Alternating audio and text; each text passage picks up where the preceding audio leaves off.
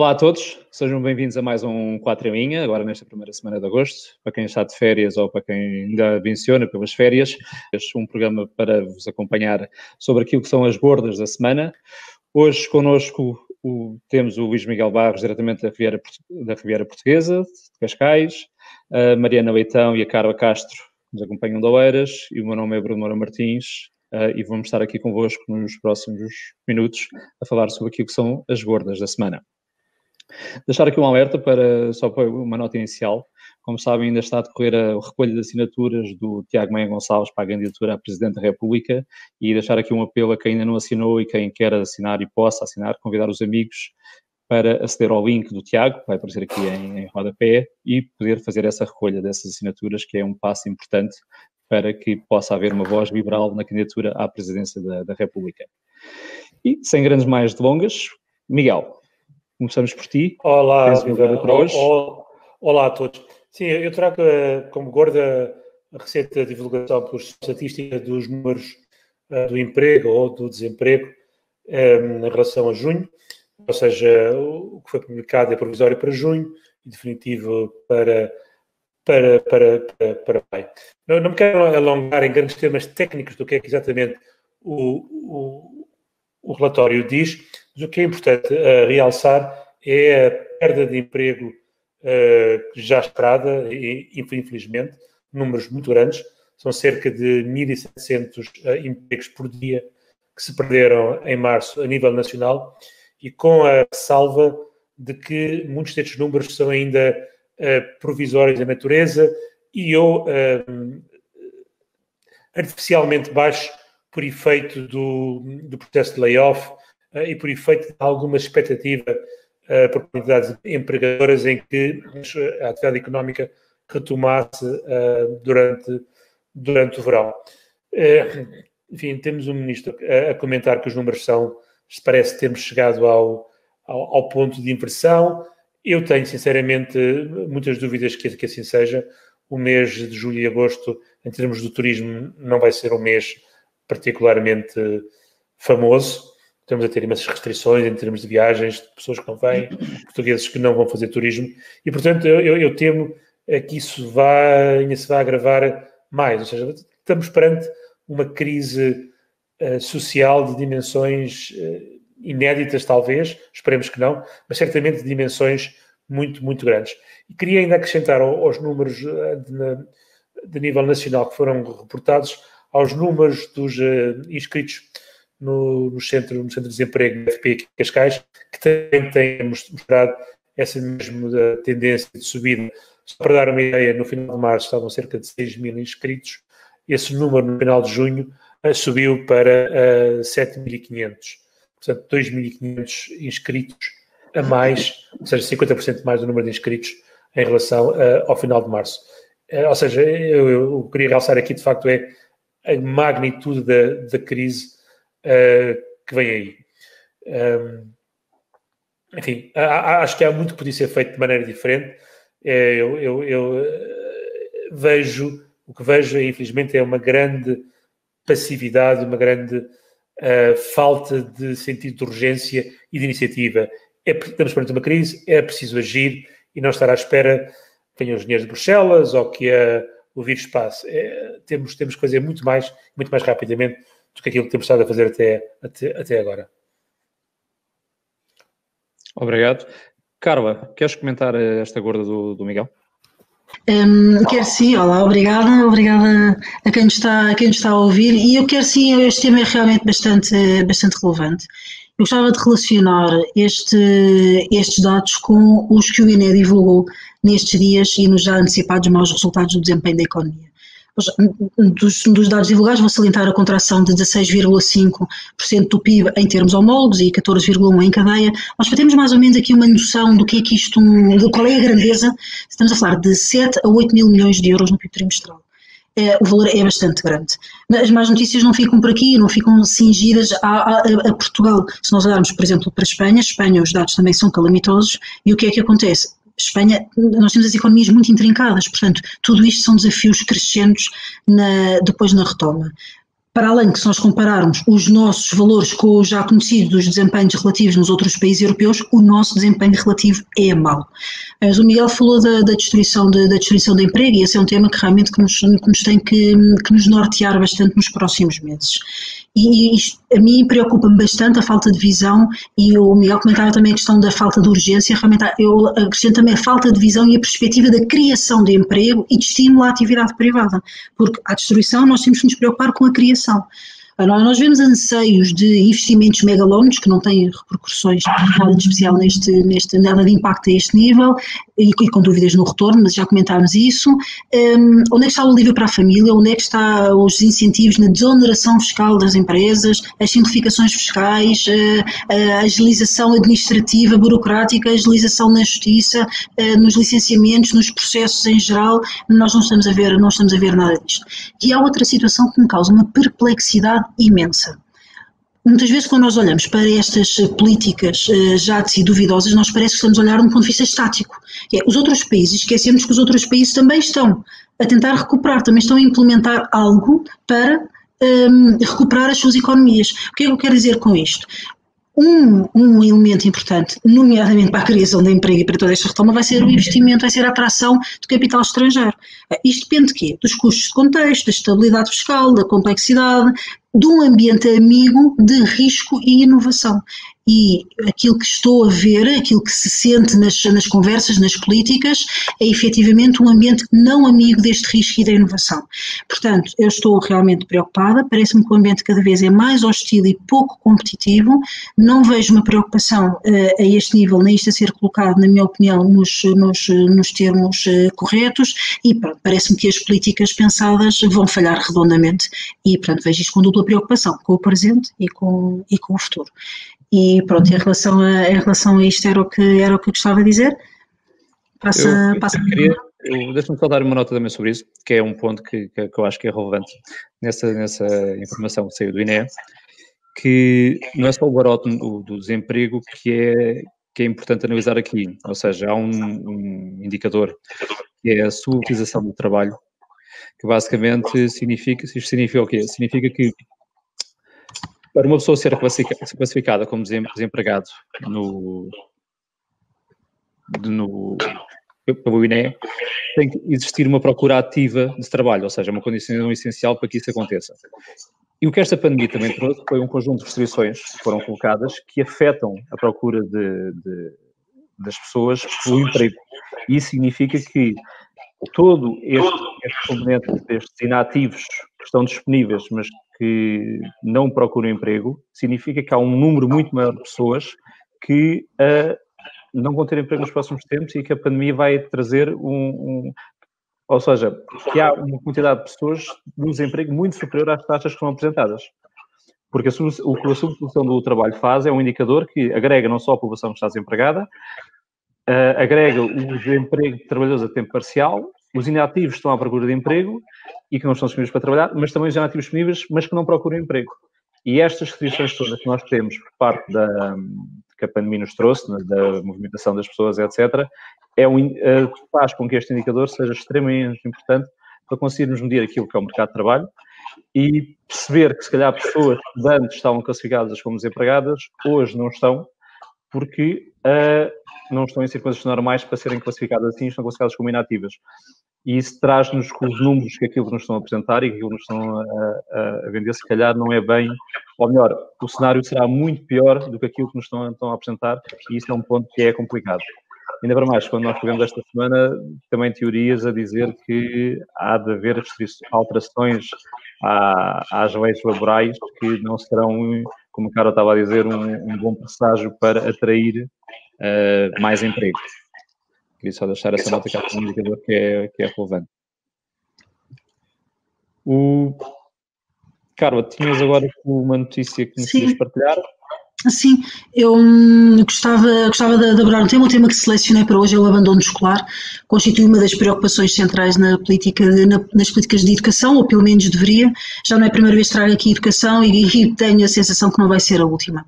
O abandono escolar tem um custo elevadíssimo para o indivíduo, para a economia, para a sociedade como um todo, e nós não podemos fechar os olhos a isto. Nós, enquanto sociedade, falhamos se nós fechamos os olhos a isto. Este é um tema para o qual, na política, temos, bem, este tema, como em todos, temos que ser exigentes. Eu não tenho muito tempo e acho que não vale a pena gastar em explicar a importância de tratarmos do tema do abandono escolar. E primeiro é preciso, para abordar o tema, é preciso conhecê-lo, nomeadamente, neste caso em concreto, quando há objetivos, evoluções métricas, compromissos sobre isto, é preciso o quê? Medir, é preciso indicadores quantitativos e qualitativos, para quê? Para compreendermos, acompanharmos, mas sobretudo também para garantirmos não só a definição das políticas, mas também o respectivo, o respectivo combate e a implementação das políticas. Pronto. Ou seja, o objetivo não é a medição, é a ação, mas o conhecimento do fenómeno é essencial. Relembrar apenas que na agenda uh, da Estratégia Europa 2020 com as Nações Unidas, Portugal comprometeu-se com um número, com 10%. E este objetivo, eu agora peço desculpa, mas vou ler, é garantir que todas as meninas e meninos completem o ensino primário e secundário livre, equitativo e de qualidade e que conduza a resultados de aprendizagem relevantes e eficazes. Pronto. Eu diria que pela, pela importância do tema e pela narrativa, quer dos governantes, quer dos partidos uh, que, suportam, que suportam o governo, quer por atores muito conhecidos realmente que estão sistematicamente a falar dos problemas dos, da, da, da integração e das desigualdades e tudo mais, eu, eu achava, sinceramente, que isto era uma prioridade e uma preocupação mas achava que isto era um tema tratado com seriedade. Bem, eis que se não quando, nos últimos dias, foi publicado um relatório do Tribunal de Contas de auditoria ao abandono escolar. Começamos logo por haver, e há, eu vou só dar uma parte do que, do que, do, dos problemas que lá, que, lá, que lá temos. Há, desde logo, um controle deficiente do cumprimento do dever de matrículas pelas escolas, de controlar as matrículas pelas escolas no início da escolaridade obrigatória. Isto o que é que significa? O mal, nomeadamente, não é, não é das escolas, porque há, inclusive, elementos que são necessários, que são em falha do Ministério da Educação, do Ministério da Justiça. Pronto. A conclusão é simples e a direta está escrita, está escrita explicitamente. Há o risco de haver crianças que nunca, em idade escolar, que nunca ingressaram no sistema de ensino e isso não é, não é, não é apanhado. Há perplexidade total. Ah, mas isto continua. A criança entra, muito bem, para transitar de escola, para transitar de ciclos, quinto, sétimo, décimo, há uma dependência de procedimentos não automáticos, ou seja, depende quem? Do aluno, do, do encarregado de educação, tutor, que é que acontece? A forma como o sistema está montado implica que na alteração, quando há mudança de escola, não é garantida a capacidade de controle desta frequência. Significa o quê? Agora reparem, não se garante que entram e há risco na mudança de ciclo. Não fica por aqui. A qualidade da informação, citação, é insuficiente. Muito bem. Hum, Diz explicitamente que a informação sobre os alunos eh, tem insuficiências, eh, insuficiências relacionadas com a fiabilidade dos dados dos sistemas de gestão.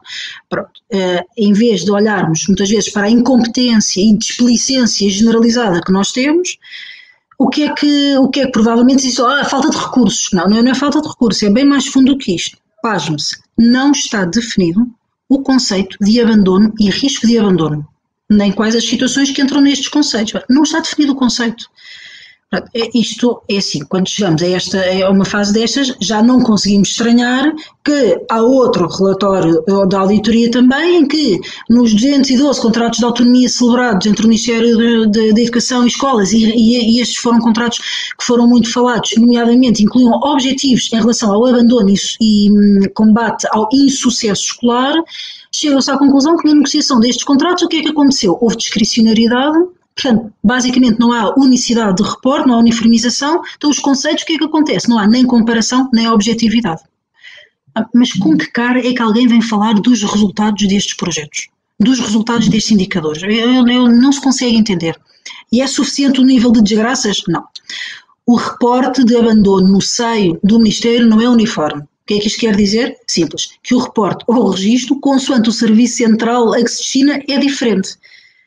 A bagunça é tal que é claramente dito também que é possível, na prática, na prática, pode ocorrer que haja alunos que tenham terminado a escolaridade obrigatória porque têm 18 anos, mas não porque tenham completado o 12 ano. Ou seja, vamos rever, não se garante que entram, há risco na mudança do ciclo, podem terminar sem ter concluído, não há um conceito definido, ainda há discricionariedade nos, nos, eh, em diversos projetos em curso nos quais fazem publicidade dos resultados. E agora? Eu faço várias perguntas para terminar. É assim, nós uh, temos que estar confortáveis e temos realmente, isto, isto, já, isto já vai ao nível, da, já vai ao nível da, da seriedade e isto não é uma coisa de, de um mês nem de dois meses. Quando olhamos para estes dados, temos confiança? Não temos. Uh, os dados são necessários para a ação, os dados são necessários para não haver achismo.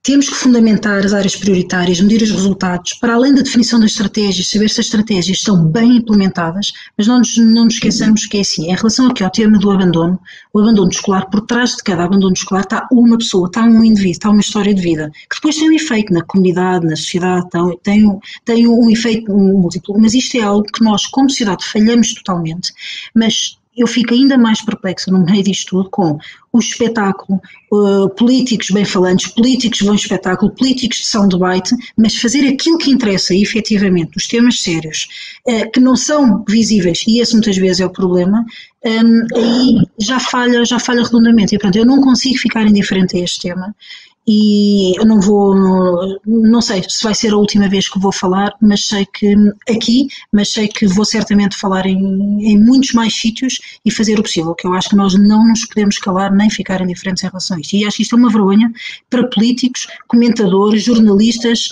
uh, N situações. Pronto. E com esta, com esta indignação, uh, fico, não sei se alguém gostaria de comentar este, este tema. Mariana, queres comentar tudo? Sim. Quer, quer sim. Bem, antes de mais, boa noite. E, e, quero comentar porque, porque de facto, eh, o Ministério da Educação eh, veio vender um bocado a ideia de que, de que esta trajetória da descida do abandono escolar tem sido positiva. Mas, mas também é verdade que nos últimos 20 anos, e com todo o dinheiro que já foi investido, eh, não esquecer que somos um dos países da União Europeia e da OCDE que mais gasta em educação, em educação per capita, e todos os supostos esforços feitos, incluindo a, a paixão eh, pela educação de Guterres, os Magalhães do Sócrates, eh, todo o pensamento académico de Nuno Crato, a verdade é que esta trajetória, responsabilidade máxima PS e PSD, continua a ser claramente insuficiente, porque continuamos a ser, ou continuamos como um dos países eh, mais atrasados da Europa nesta matéria concreta da educação. E, e, apesar destes supostos resultados positivos que o Ministério falou, o próprio relatório que, do Tribunal de Contas, como a Carla já explicou, eh, levanta sérias eh, reservas, tanto aos números como aos conceitos eh, apresentados. E, e, na minha opinião, há aqui alguns fatores que explicam o facto de, de continuarmos na cauda da Europa nesta questão porque apesar de todo o esforço financeiro que é feito, tanto na formação e, e, hum, na qualidade dos quadros formados em Portugal, devido a uma economia pouco competitiva e de baixos salários, uma elevada percentagem destes, destes quadros acaba por abandonar o país para ir receber mais e ter melhores condições de vida, ou então seguir outras carreiras mais promissoras. Uh, há também outro problema em, em, Portugal, que é o facto de, da educação ter uma influência direta de um dos maiores sindicatos de professores, a conhecida FENPROF, liderada por Mário Nogueira, e que, e que no fundo acaba por ser um, o, o, verdadeiro e único ministro da Educação há, há, mais de uma década, pois este eh, sindicato tem, acaba por ter um papel absolutamente bloqueador e tem tido esse papel ao longo dos últimos anos de qualquer reforma da área, na área da educação no nosso país, sobretudo no que toca ao papel de, ao, ao próprio papel e à avaliação dos professores. Primeiro com Maria de Lourdes Rodrigues, na altura do governo Sócrates, e depois com o Democrata, também na altura do governo Passos. Uh, e, e, estas medidas seriam uh, algo que poderia, de facto, levar a educação portuguesa para o nível dos países mais desenvolvidos da Europa. E outra questão também é que, apesar de todo o dinheiro gasto quase exclusivamente na escola pública, continua a haver uma diferença gigante entre aquilo que é a qualidade do ensino público e do ensino privado, eh, que é visível pelos rankings anuais das escolas, que normalmente são sempre a favor das, das, do, das privadas. E não esquecer que o custo de aluno no privado e público é sensivelmente igual, o que significa que o privado tem melhores resultados gastando mesmo ou até menos. Mas como em Portugal continua a haver o estigma dos privados, continuamos a gastar dinheiro que não tem qualquer retorno para a melhoria do Estado e dos indicadores da educação. E, portanto, concluindo, enquanto não houver medidas concretas e com resultados efetivos na educação, continuaremos a estar aquém. O que é extremamente penalizante, como todos sabemos, para o país, pois, pois sabemos também que a, a educação tem um papel primordial eh, no desenvolvimento de qualquer sociedade. E era este o meu comentário. Muito bem, obrigado. Uh, não tenho, vocês já disseram tudo sobre isso, não tenho, não muito mais a dizer. Uh, só queria deixar uma nota, porque eu também vi o, o mesmo estudo, da, o mesmo relatório do Tribunal de Contas, e uma das notas que eu achei curioso, que era um, um número que eu não sabia, que era o, o custo ao longo da vida para um jovem que abandona a escola e o custo para ele ao, longo da vida e, para a sociedade no, no seu todo ronda entre 1 a 2 milhões é de euros. É o custo que o Parlamento Europeu identifica para alguém que, que, que abandona uh, uh, o ensino. E se quando estamos a falar de um, de um país, como também vocês já disseram, que tem em termos de contexto demográfico, tem uma baixa taxa de natalidade. A população ativa continua-se a reduzir cada vez mais. Um, tem um baixo nível de qualificações no, no, geral. Ou seja, isso tudo representa um obstáculo ao, ao investimento e ao aumento da produtividade que é aquilo que nós precisamos. Um, ainda mais considerando que uh, as causas, ou melhor, acrescentando que as causas de, de, do abandono escolar está, também estão, estão identificadas, geralmente, ou regras geral, estão relacionadas com razões económicas e, e sociais. Um, e apesar disso, como o Carlos estava a dizer, que não, não, há, não há um mapeamento da, da, da, dos conceitos e dos indicadores que são necessários para fazer essa avaliação de forma correta, o efeito, mais uma vez, da pandemia, puxando outra vez aqui o efeito da pandemia para cima da, da mesa, irá potenciar muito mais isso, inclusive também com, com os pais e com o emprego que estávamos a falar há pouco, e a falta de capacidade de acompanhar as crianças numa fase em que esse acompanhamento é necessário para garantir um, um sucesso escolar para o futuro, e é um ponto que efetivamente tem que ser hum, endereçado cada vez mais e que para garantir que possamos ter, atrair efetivamente esse investimento, aumentar a produtividade que necessitamos e ter um crescimento que seja inteligente e sustentável ao, ao longo da vida. Dito isso, vamos para a última gorda. Mariana, uh, deixo contigo. Uhum, muito obrigada, Bruno. Bem, a minha gorda desta semana, no fundo, é, é um conjunto de gordas eh, que pretendem mostrar o estado da nação, neste caso da nação social-democrata, liderada por eh, Rui Rio. E já muito se falou sobre a ideia abjeta de, de, acabar com os debates quinzenais e que, entretanto, se materializou com, com a aprovação no Parlamento e o substituir por sessões a cada dois meses. Não, não vou voltar a falar sobre isto em concreto, porque já todos sabemos o atentado à, à, democracia e ao escrutínio do governo que esta alteração implica. O que eu quero de facto falar eh, hoje é mesmo da, da pequena ditadura que está instaurada no PSD e que se tem eh, revelado nos últimos tempos e do pequeno ditador que é Rui Rio.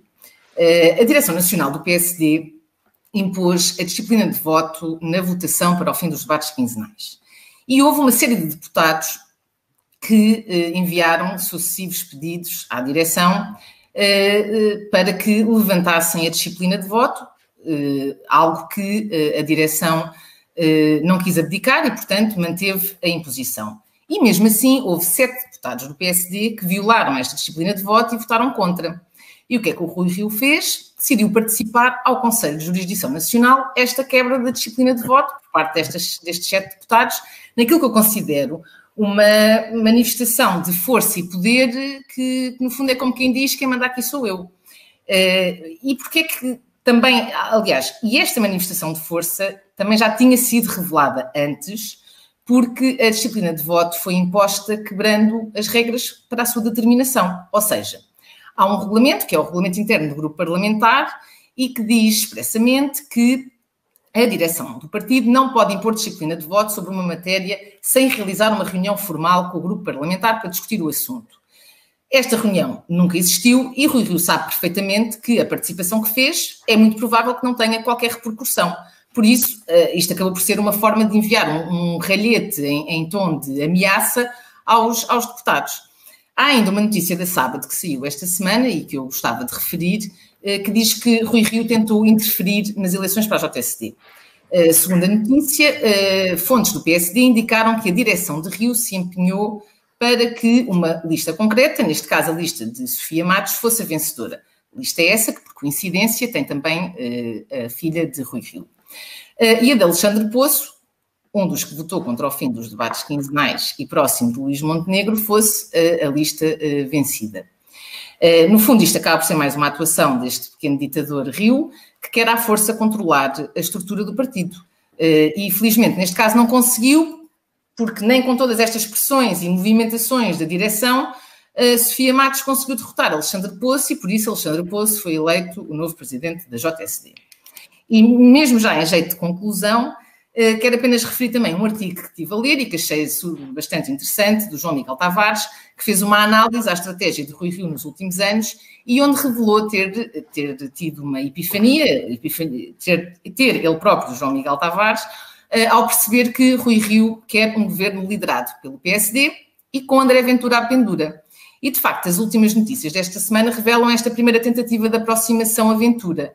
E, e se olharmos para o perfil e percurso de Rio ao longo dos, do, dos últimos anos e da sua atuação, um, sabemos, conseguimos de alguma forma uh, analisar que uh, Rui Rio é uma pessoa que não preza muito a democracia, convive mal de alguma forma com ela, prefere aquela lógica dos supergovernantes e grandes estadistas, pois de alguma forma acredita que há homens de elevação moral e que devem ser estes a conduzir os desígnios do país naquilo que ele acha que é uma verdadeira missão de decidir e fazer a política nacional. E, no fundo, para quem pensa desta forma, a democracia só atrapalha.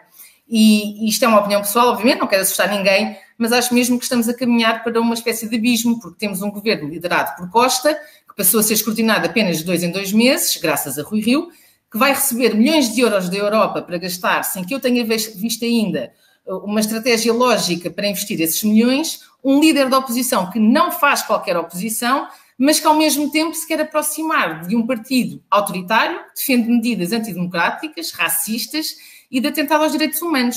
E isto tudo enquanto vivemos uma das maiores crises de todos os tempos. Portanto, se isto não é a ponta do precipício, deve lá estar muito perto. E, e, e pronto, termina assim o comentário à minha gorda, passando. Então, passo é, para o Miguel, voltamos ao é, Miguel. Miguel. Eu, eu, eu, queria fazer aí um, um pequeno, pequeno comentário, a Mariana, naquilo que tu disseste, em relação à, à, à disciplina de voto e à quebra da disciplina de voto, que foi feita por alguns dos deputados uh, mais jovens do PST. Repara, se eu for um jovem e assistir ao que se passou, em que eu vejo que as, as pessoas que foram eleitas para me representar e para pensarem por mim de maneira autónoma uh, e com as suas convicções, acabam por estar condicionadas uh, na sua maneira de pensar e na sua maneira de votar. Ou, ou, seja, estou a eleger alguém que não vai representar necessariamente aquilo que eu penso, porque vai ter de votar de acordo com alguém que lhe diz para votar de determinada maneira. E eu acho isso muito, muito preocupante, muito desanimador. Uh, para alguém que hoje em dia começa a interessar-se pelo que se passa no, no país, começa a querer ter uma posição de mudar as coisas ou deixar como estão, mas no fundo de ser ouvido e chega à conclusão que uh, os seus eleitos pelo, pelo PSD, por mais corajosos que tenham sido em terem de facto furado essa disciplina de voto, na prática estão verdadeiramente condicionados às posições do, do líder do partido, em vez de estarem uh, ali para representarem os, os, os seus ideais, as inspirações, as inspirações de quem de quem votou neles. Eu, dá-me a ideia que, que, o Rio não compreende verdadeiramente a, a, juventude e isso é muito grave para o, para o partido e para as pessoas que infelizmente ainda acreditam no, no PST.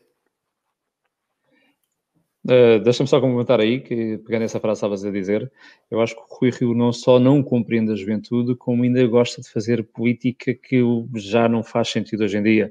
E pegando nesse ponto todo, Uh, eu queria puxar o tema, gosto sempre de puxar o tema para o, para o, meu amigo de perdição, Isaltino Moraes, uh, e a aproximação que existe de, de, Rio, mais uma vez, a Exaltina e buscar o, aquilo que eles chamam os melhores do, do, do, PSD, que basicamente não é mais do que os antigos, com a mesma forma antiga de fazer política, que as pessoas hoje já não se revêem e que, e que já não querem saber. Portanto, estar a buscar a tentar recuperar dinossauros mais uma vez sem, sem qualquer valor acrescentado, é, é, é uma forma, é, ou melhor, é reflexo daquilo que o PSD está a fazer e daquilo por onde o Rui Rio está a levar o PSD, que não, com certeza não é um caminho positivo para, para o futuro de Portugal e claramente para, para a oposição, que é preciso cada vez mais escrutinar uh, o, o, governo e não só a nível uh, central, como também a nível local. Dito isto, chegamos ao fim. Foi mais um 4 em linha nesta primeira semana de agosto. Uh, para quem está de férias, desejo umas, umas boas férias.